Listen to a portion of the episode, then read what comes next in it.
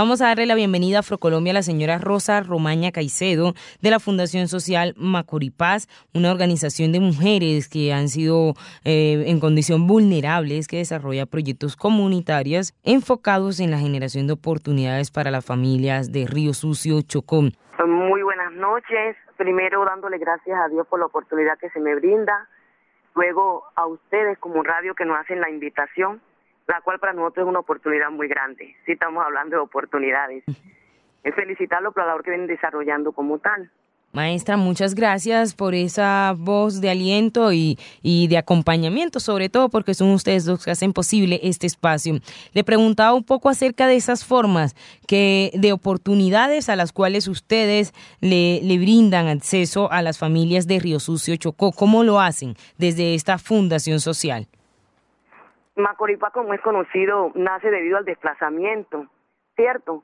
Entonces estamos cogidas de mano sacando estos procesos, trabajando más que todo la parte social, porque es allí donde nosotros apuntando, trabajando con los jóvenes, trabajando con las personas de la tercera edad y dándole aliento cada vez más a, a las madres, de eso se trata, porque no es fácil enfrentar una situación tan, tan compleja, digámoslo así, tan difícil después de haber dejado donde estábamos y venir pues a, a, estar a un lugar donde prácticamente es y no es el nuestro.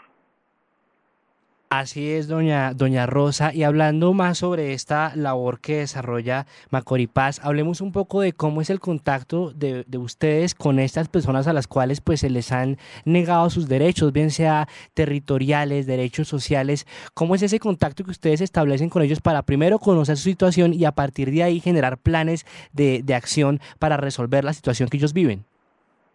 Yo eh, te, te, quiero comentar algo. En el mes de febrero estuvimos casualmente en una en una invitación que nos hicieron donde habla de Reconciliación Colombia, ¿cierto? Donde se dice más diálogo, más región, más acción. Yo lo que digo es, es cómo hacer para, para dejar ese miedo. Ese, ese es un trabajo pedagógico, ese es un trabajo que hay que darle mucho a la familia porque no es fácil. La verdad que no es fácil, nos toca convivir porque estamos hablando de la palabra paz ¿cierto? Y si hablamos de la palabra paz, estamos hablando que enfoca lo que es el amor, lo que es el respeto y lo que es la aceptación. O sea que yo creo que ese es un trabajo pedagógico que lleva su tiempo. Todo tiene su tiempo. Lo primero es uno creer que existe un Dios todopoderoso y que queremos trabajar por ello, pero que no es fácil.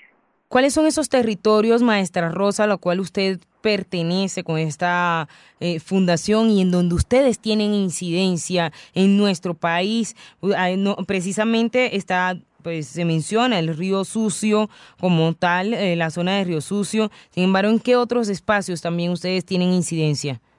El río sucio, porque es que Macoripaz, la, la, debido al desplazamiento, la componen, eh, eh, tienen, tenemos mujeres de diferentes comunidades, ¿cierto? Las cuales hoy en día no, no pueden tener acceso a ella, o se va con miedo, entra, salen. Eh, tenemos de la, de la cuenca de Salaquí, tenemos de la cuenca de Truandó, tenemos de la Larga, tenemos hasta el mismo Carmen del Darién de Pereguita, la cual soy yo. Entonces, mire que tenemos en varias, en varias comunidades, en varias comunidades tenemos incidencia. ¿Y cuáles son esas problemáticas más significativas a las cuales ustedes le han venido haciendo frente, maestra Rosa?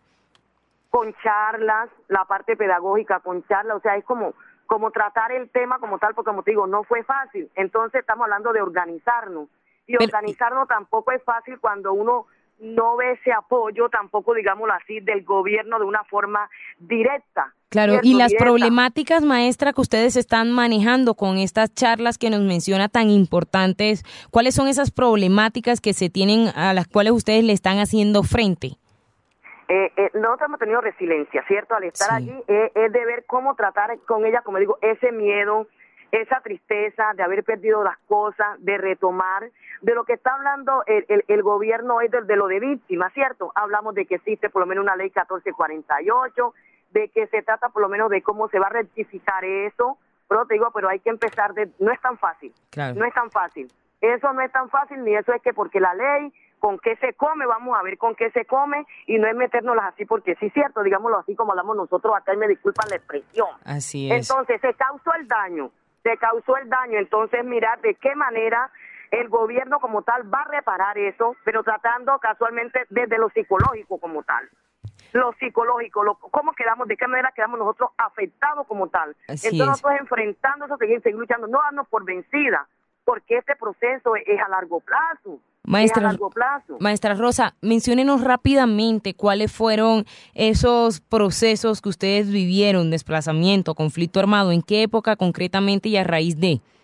Mami, 1997 fue el, desplazamiento masivo en el municipio de Río Sucio, donde todas las comunidades se vieron eh, obligadas a, estar a todas acantonadas en el municipio de Río Sucio, perdiendo muchas mujeres sus maridos, muchos jóvenes, que hoy son el resultado de ello. Porque cuando nosotros vemos una descomposición eh, eh, de comisión social tan grande, vemos a unos jóvenes en, drogadicción, vemos a, jovencitas a los 12 años haciendo cosas. O sea, eso es el resultado de la violencia como tal. Entonces hay que trabajar con esas jóvenes, la parte psicológica. Pero entonces, trabajamos esa parte. ¿Y la otra parte cuál es? ¿Qué tenemos para ofrecerles a ellos? Es que no solamente es charlas, es que ahí es donde viene el aporte, que debe venir el aporte del gobierno como tal.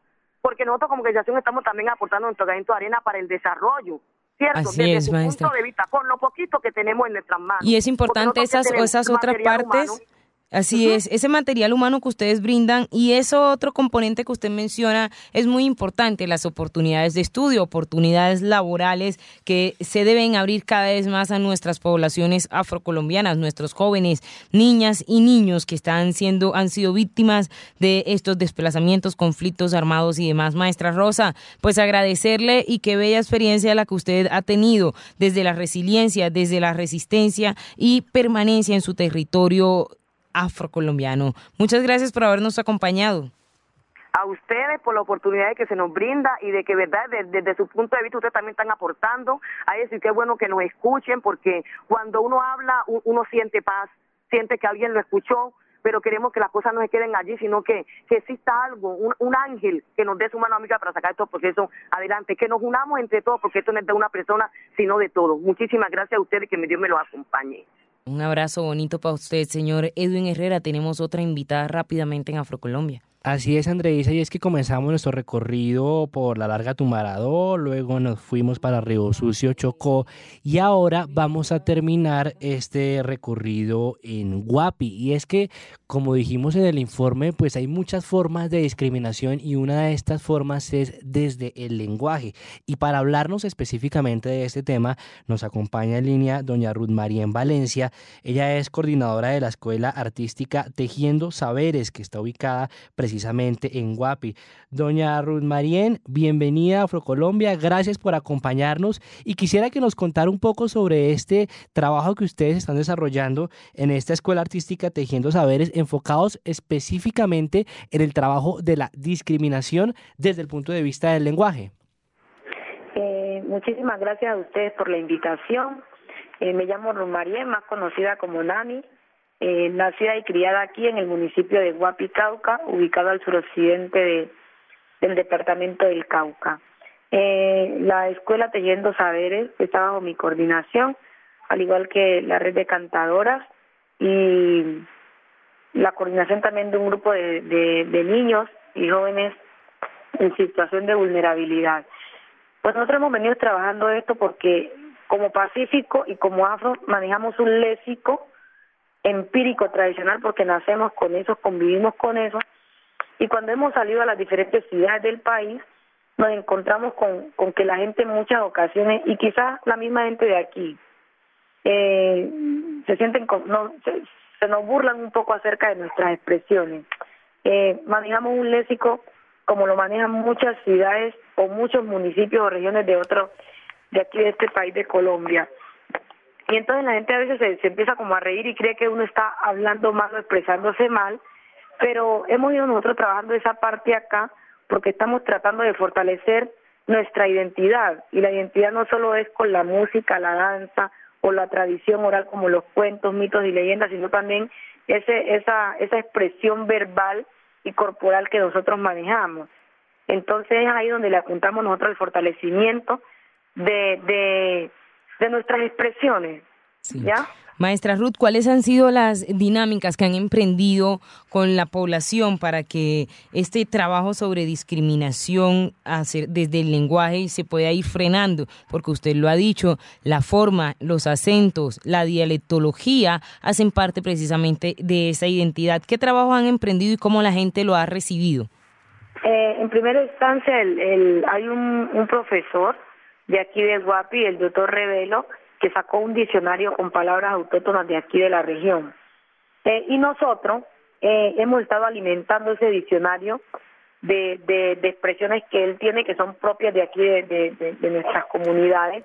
Estando, hemos estado alimentándolo y de hecho hemos estado también imponiéndolo, no, no solo aquí en Guapi, sino en el lugar en donde vamos. Eh, anteriormente nosotros nos cohibíamos de, de expresarnos de la manera como lo hacemos con tanta naturalidad, porque pues la gente en, en las ciudades eh, habla diferente. Claro. Maestra, díganos eh, rápidamente dos ejemplos, esas expresiones que eh, la gente puede tomar como burla o como para molestar a los afros. por ejemplo, cuando, cuando uno se saluda, nosotros nos hemos saludado de orilla a orilla y nosotros decimos, uh", por ejemplo, me llaman Nani, uh", y, y yo contesto, uh, mande, comay. Entonces, a veces la gente en la ciudad le causa risa esas cosas, porque cuando hemos ido al petróleo, algunos de los muchachos se han, se han saludado de esa forma. Claro, y, no comprenden, no se comprende esa diversidad de país existente. Maestra Ruth María, en qué bonita labor, un abrazo para usted y bueno, ahí la voy a comprometer a que nos haga llegar de alguna manera estos diccionarios, uno de estos diccionarios. Un abrazo, maestra Ruth. Bueno, un abrazo a usted y gracias por haberme hecho la entrevista. 7.59 minutos de la noche. Nos fuimos, son las 7.59. Señor Edwin, un abrazo para usted. Gracias por haber estado con nosotros aquí en Afrocolombia. Está como corriendo el señor. yo me la paso corriendo de un lado y otro. Pues gracias a usted por, como sido por esta oportunidad de conocer, de entender tantas cosas, tantas expresiones y tantas formas de discriminación.